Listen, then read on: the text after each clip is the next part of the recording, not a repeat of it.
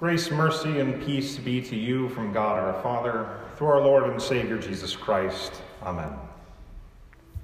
The reading that we have today from Mark's account focuses very heavily upon the topic of trust. But the end of this story, suddenly we get this comment about prayer. And so today I want to look at the relationship between trust and prayer in this text in hopes that it would help deepen our trust in God and shape our life of prayer in Him as well. Jesus is coming down from a mount with three of his disciples, and it's the Mount of Transfiguration. Mark has been really emphasizing the identity of Jesus, right? Who is this man from Nazareth? He's the Son of God. He is the one who radiates with God's glory in the world. But now Mark is starting to transition not only of who is this, but what does it mean that he has this identity? What does it mean for him to live as the Son of God? And we see that he is headed towards suffering and he is headed towards death because being the Son means being faithful to God, his Father. They come down the mount and there's this commotion. A father is in need of desperate help. His son is possessed by an unclean spirit and keeps having these uh, these writhing fits, it's like having seizures, it seems, like foaming around at the mouth and almost getting killed by being thrown into fire and water. He needs help and he exhibits some trust, right? He hears about Jesus and thinks, maybe this man can do something to help my son. And he goes looking for Jesus, but doesn't actually find him because he's up on the mount at first. Instead, he finds some of Jesus' disciples. And they try to cast out the unclean spirit and they fail.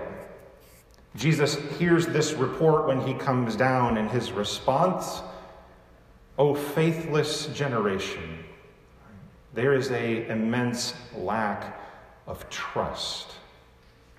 This father, though, he needs help.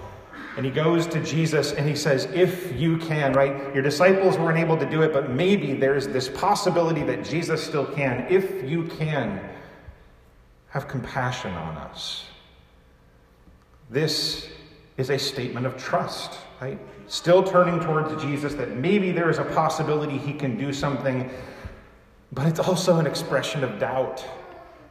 It is also an expression of a lack of trust, if you can. Jesus responds, If you can. All things are possible for the one who believes. And sometimes I think we hear these words and we think Jesus is saying, All things are possible for me, but that's not what he says. It's much broader. All things are possible for the one who believes. And the Father hears these words and feels the force of those words. This situation is awful, but if all things are possible for one who trusts, then I need to trust more. I believe, he says. Help my unbelief. I trust. But I also have all of these doubts. This story centers very heavily upon this theme of trust. Who is it that trusts in Jesus? The scribes there don't. They're arguing and causing part of this commotion as well, it seems. The disciples of Jesus, they also don't fully trust him. And we see that on the Mount of Transfiguration as they're overwhelmed by fear and they don't get it. They keep opposing what he is about.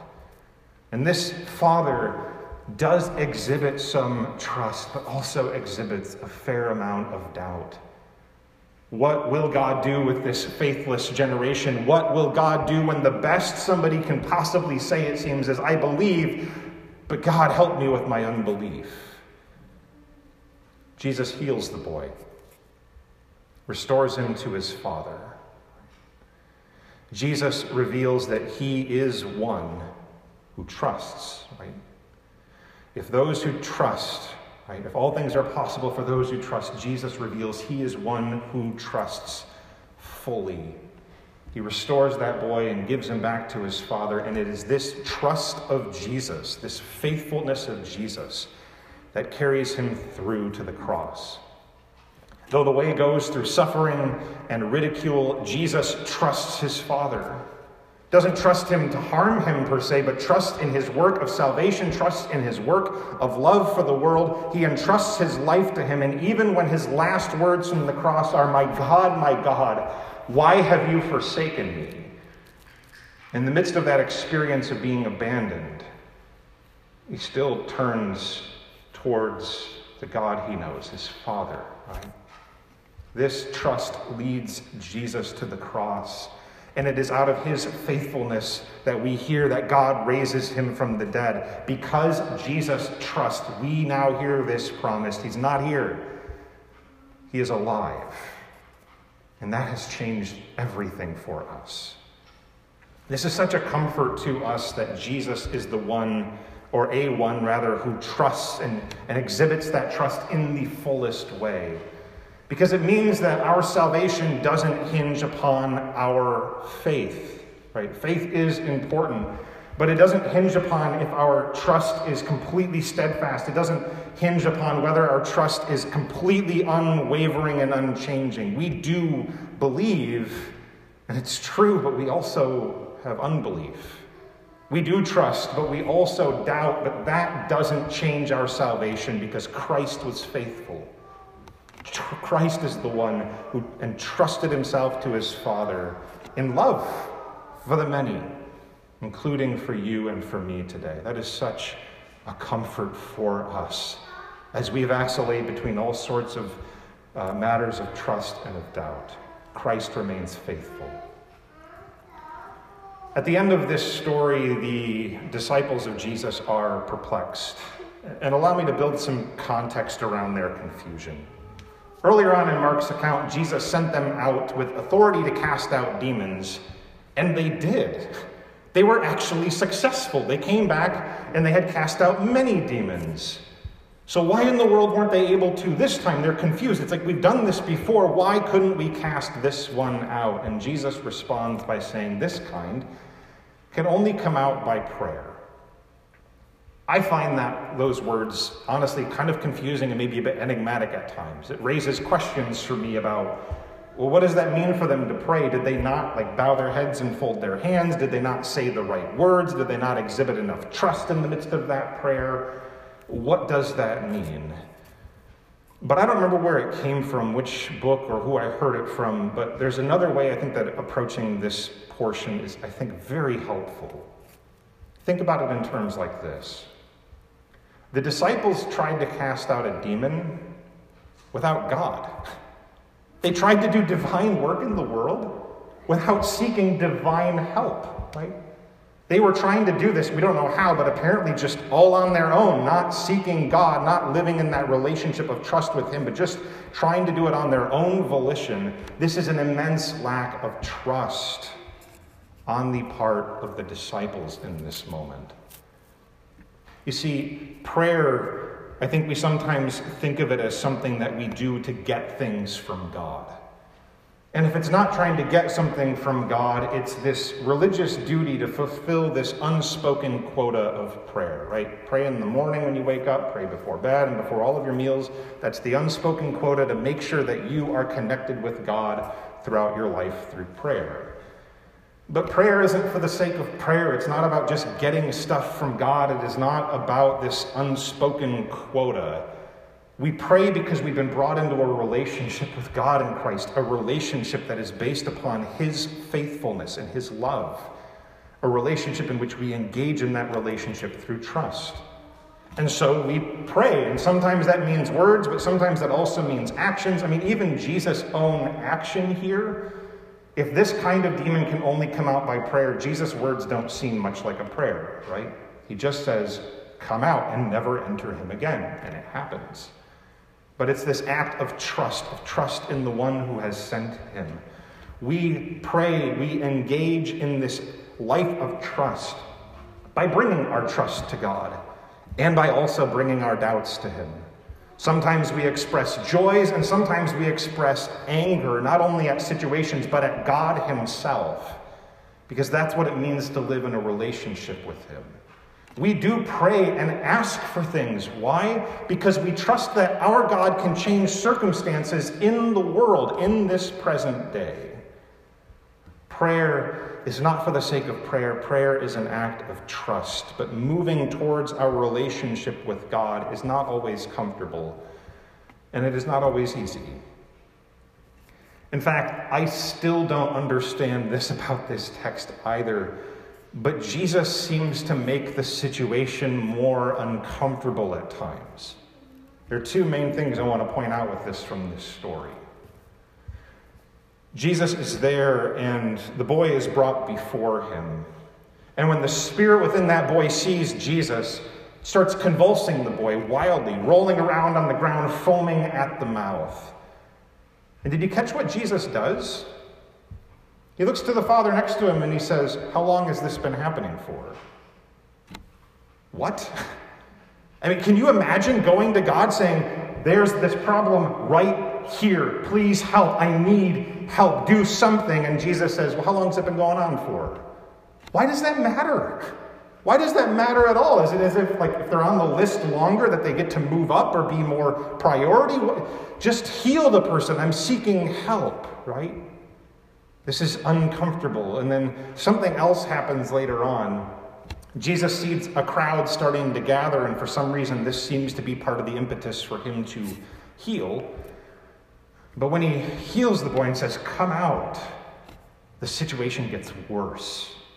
He says, Come out and never enter him again. And suddenly there's an even greater convulsion, violent convulsion. The boy becomes rigid, and all of a sudden, everybody around thinks the boy is dead. Right? Jesus has acted, and it seems like the situation has gotten worse. I want to be very clear here. I do not believe that this text is trying to say that when bad things happen in the world, it's God secretly doing some strange, uncomfortable thing. When things don't get better or when things seem to be prolonged, it's not God toying with us, right? I don't think that's what this text is trying to say. That would make God rather malicious, and that is not how God's character is revealed throughout the scriptures. Instead, I think what we see in this story is that there is evil in the world. There are things that are directly in opposition to God's ways. There are forces at work that are trying to stop God's work. And so, even when Jesus says, Come out, there is resistance. There is more of a problem. The boy looks like he is dead. And what does Jesus do? He reaches down his hand and takes that boy and raises him up. There is no guarantees in prayer that the present circumstances will change. The world is broken and there are evil forces at work. But what we see in this story, we are not promised again that our prayers will necessarily change the present automatically, but we are promised that God sees and hears. And we are promised through this story that we have a Jesus who's incredibly tenacious.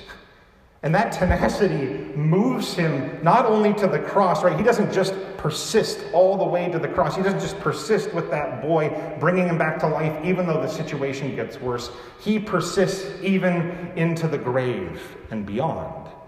I mean, consider that, right? There are evil forces at work in the world. Jesus died. Death actually won for a few days. But Christ persisted even in the midst of death until he came out alive. We have a tenacious God who does not abandon, who does not give up, but persists even when all seems to be lost. We have a God who is incredibly persistent. Though there are no guarantees that our praying will change the present, we continue to be promised that our God hears. And so we find ourselves standing with the father of this boy. We do believe, right? We do. We have the Spirit. We trust in God and yet we also have doubts. There are so many things that can take place in this world that cause doubt and fear within us, things that we see resisting the work of God and it causes us to question. We do believe, but we also need help with our unbelief. We trust, but we also experience a lack of trust. But in the midst of that relationship, we bring all of those things to our God. We pray to the one whom we believe can actually change circumstances in the world, whether it is healing, whether it is raising the dead. We trust he can still act today. But we also know that sometimes we pray and things may not change, right? The very thing that we are begging God for to not happen might in fact happen. And if that does happen, and even the worst of it, of death, for instance, comes, we are given a promise that Christ still persists. Even in death, he will not abandon his people. He will return and he will reach out his hand and lift his people up, bring them back to life. That is the promise that we are given. We pray to a God we trust can enact change in the world now, today.